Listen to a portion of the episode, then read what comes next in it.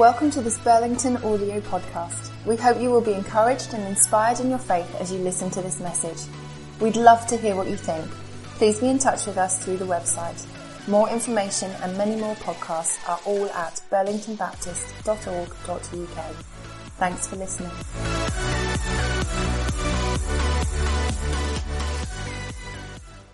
There's an art to waiting, isn't there? So, Mark chapter 13, our chapter for today in the Jesus No Filter series, is all about three things through that chapter the destruction of the temple, signs of the end times, and the second coming of the Son of Man. I fear that if I were to attempt to look at the chronological order of these events and to interpret each line in detail, I would run the risk, as it says in Mark 13, verse 22, of being another false prophet who deceives the elect. Instead, I want us to focus today on the summary, which was the final six verses of the chapter that Liz read to us. Thank you, Liz. Which is about our attitude as we wait for the return of the Lord Jesus, the Son of Man. So, not so much why are we waiting, um, or until when are we waiting, more how are we waiting. So, we'll look briefly at three different expressions of waiting on or waiting for God, hence the uh, title of my talk today Waiting and Waiting and Waiting. But I do have a confession. I'd totally prepared this talk before I realized that as the proverbial visiting speaker for today, it was still anticipated that I would stick to the Mark's Gospel theme. So it's not often I prepare a talk and only afterwards read the scripture that it's supposed to hang on. Um, but I think you'll agree that God was merciful to me and that the Holy Spirit has been leading me. So, um, a couple of verses from uh, the second chapter of Habakkuk says, I will stand at my watch and I will station myself on the ramparts. I will look to see what he will say to me, what answer I am to give to his complaint. Then the Lord replied, Write down the revelation, make it plain on tablets, so that a herald or whoever reads it may run with it. For the revelation awaits an appointed time, it speaks to the end, uh, of the end, sorry, and will not prove false. Though it linger, wait for it. It will certainly come and will not delay. Or, though he linger, wait for him, for he will certainly come and will not delay. Now, Christians talk a lot about waiting on God. It's typically an expression used to refer to when we pray, when we meditate, when we seek to know more of God's character, um, to hear what He's saying to us. But what does it actually mean in practical terms to wait on Him or for Him? Well, there's a lot of scriptures about waiting. At least 12 different Hebrew and Greek verbs from the Old and the New Testament are interpreted in our Bibles either as to wait um, or something very similar. They all have a slightly different spin to wait, to await, to wait eagerly, even to writhe, and then very closely um, associated to that, to watch, as was in the scripture that we had read to us just now. But one thing is clear waiting is really active, not passive. So it involves many things.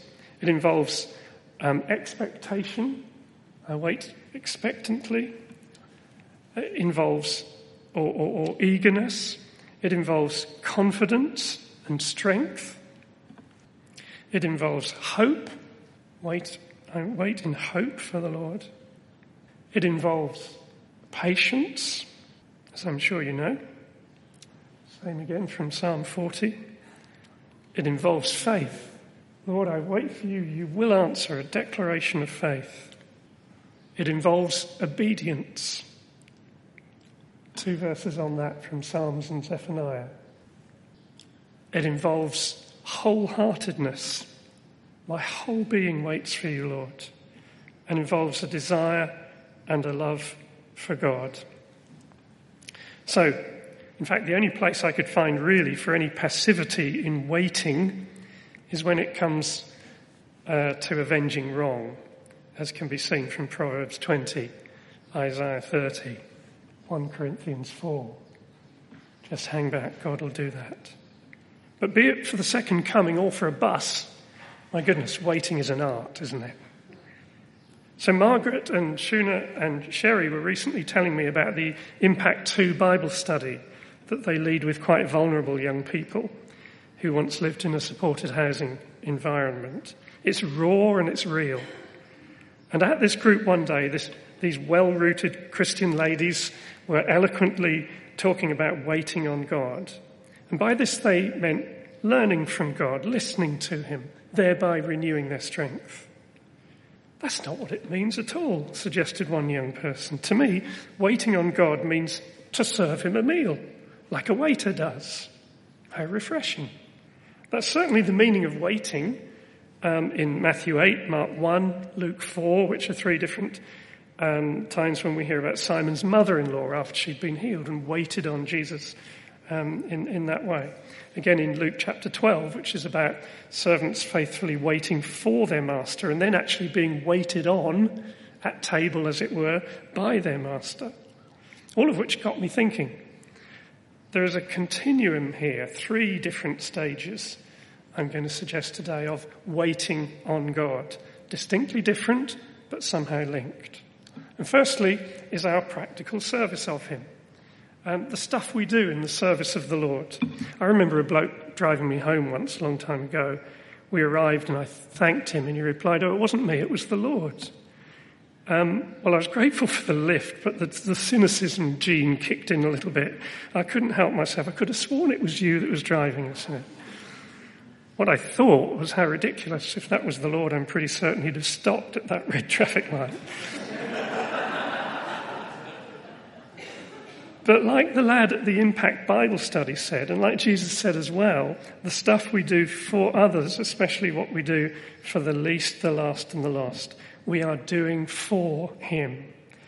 This was certainly the motivation of the early church deacons who waited on tables in Acts chapter 6, as clearly illustrated by Stephen's life and witness, and then his death by martyrdom. So those who serve Him, or wait on the Lord are waiters. And waiters are like football referees. Best ones are the ones you don't even notice. They enable the occasion to happen without interruption. They invisibly contribute to the flow of the event. Apart from a few flashy ones, they stay in the shadows. Uh, but they keep the show on the road. The fact you only notice them when something goes wrong is their motivation for ensuring that nothing goes wrong.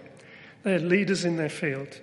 But more subtly than that, they are facilitators. They are enablers. It's a great role. It's one that takes humility, decisiveness, grace, and inner security. I was terrified before Josh and Rachel's wedding, as my role was to wait on tables, for heaven's sake.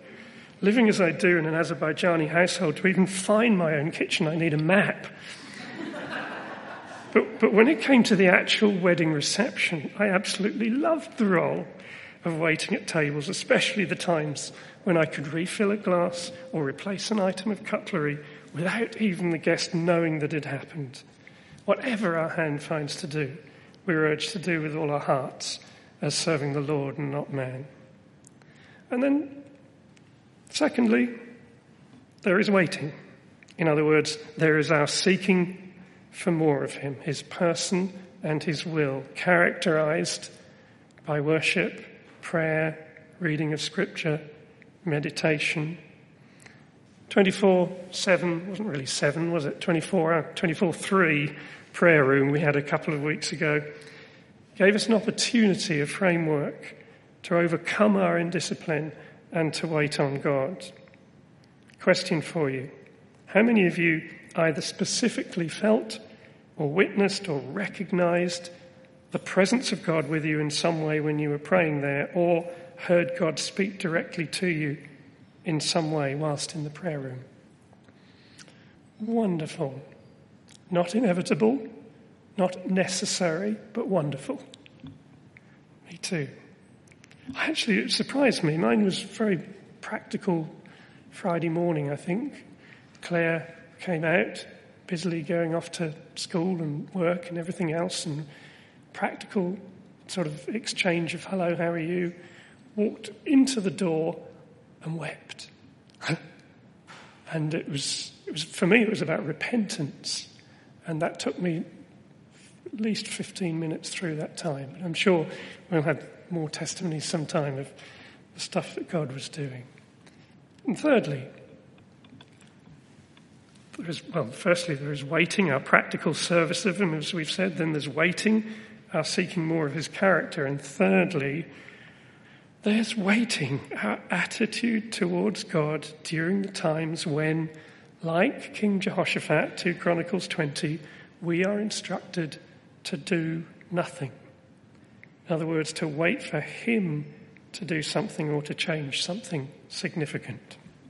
So for Jehoshaphat, king of Judah, he was faced with a vast army of Moabites and Ammonites coming against him. And he and the people stood before the Lord and cried out for deliverance. Then the Spirit of God came upon a guy called Jahaziel who prophesied and said, Do not be afraid or discouraged because of this vast army, for the battle is not yours, but God's.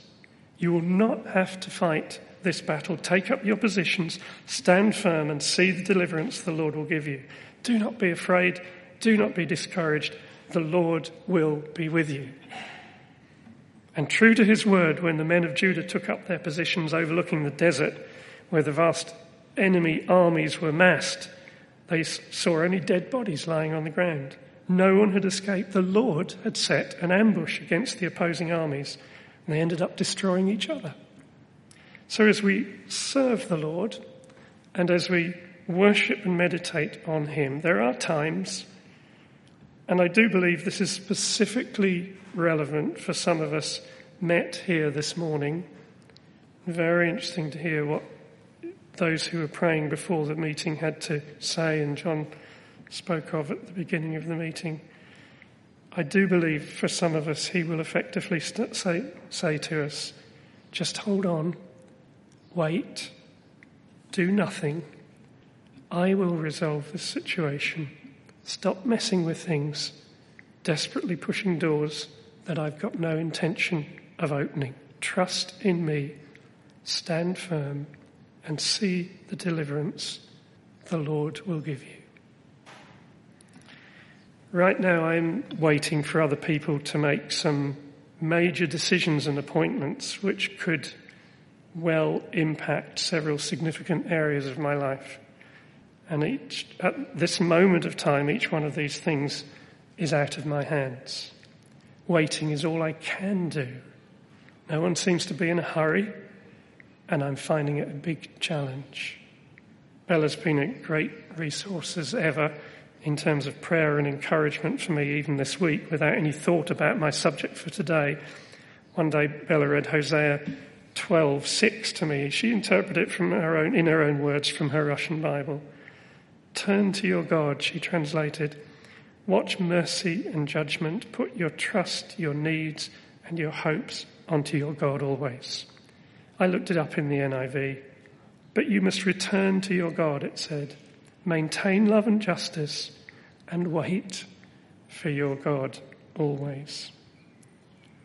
Waiting isn't easy, is it?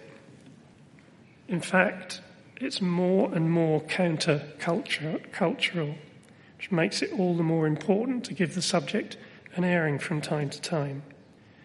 The current obsessive demand for instant communications, particularly through social media, is extraordinary. Business, social life, it controls us, makes huge and stressful demands upon us. We've become conditioned to expect nothing less. However, may I make an observation? If I did, I would suggest that despite the amazing speed of present day communications, getting actual practical things done or even decided seems to take as long as ever, or even longer. So I'm thinking of GP appointments, hospital waiting lengths, uh, lists, and the length of time it currently takes to arrange a funeral. I'm thinking of the organising and agreeing of Brexit. I'm personally thinking of the 13 weeks it took me after someone lightly scuffed into my car in February to actually get someone to repair it. I'm thinking of the months and sometimes years that corporate organizations take between announcing and concluding restructuring and redundancy decisions to which BT employees can mutter their agreement at this moment of time. All these point to the fact that despite communications becoming obsessively fast, completion of actions seems to be as slow as ever. So there's an increasing time divide between communication and activity. When all is said and done, more is said than done. Our expectations have increased exponentially, but our ability to deliver has not. So, what tends to fill the gulf, the waiting time? Stress, frustration, impatience, anxiety, fear, uncertainty, insecurity, disappointment. Hardly a list of the fruits of the Holy Spirit, is it? So, although these things are very topical and significant to the present age, our covenant God has made provision for all of them in His, in his Word. Waiting well is becoming more and more of a challenge to us in our culture. But as a kingdom person, I need to learn how to respond to this rapidly changing culture I live in, biblically and with faith. So, one of the final things the resurrected Jesus said to his disciples was, Wait for the promise of the Father, for in a few days you will be baptized with the Holy Spirit. At least that time, the disciples knew that they only had to wait for a few days. But with reference to the end times, as outlined in our chapter for today, Mark 13, although Jesus said, verse 30, that this generation will not pass away until all these things have happened, not necessarily generation as in 25 years, parent to child, but genia in the Greek from which we derive the word genesis and genealogy, being race, ancestry, etc. None of us, not even the angels in heaven nor Jesus, but only the Father, knows the day and the hour when the Son of Man will appear, coming on the clouds in the sky with power and great glory. So we're instructed, therefore, be on your guard be alert. Keep watch because we do not know what day our Lord will come. We're told we must be ready because the Son of Man will come at an hour when you do not expect him. Again, we see the need for our waiting to be dynamic and active, not empty or passive. So by faith, in rest, and yet with eagerness, keeping watch, filling the time making good choices and decisions rather than being stressed, frustrated, impatient, irritable, disappointed, or worse still, asleep. So, waiting, waiting, and waiting. Our practical service of Him, seeking more of Him, and when we just have to blimmin' well wait. The first is an activity of service to others. Then it's about leading to worship and to prayer, leading to faith, and to rest. And they're counterculture in that our rights oriented societies say it's all about me and I'm worth it. My identity is justified and confirmed by how I perform and what I achieve rather than in my relationship with God. And then thirdly, I want it all and I want it now. Back to Habakkuk 2, I will stand at my watch and station myself on the ramparts. For the revelation awaits an appointed time. It speaks of the end and will not prove false. Though it linger, I wait for it. It will certainly come and will not delay. Though he linger, I wait for him.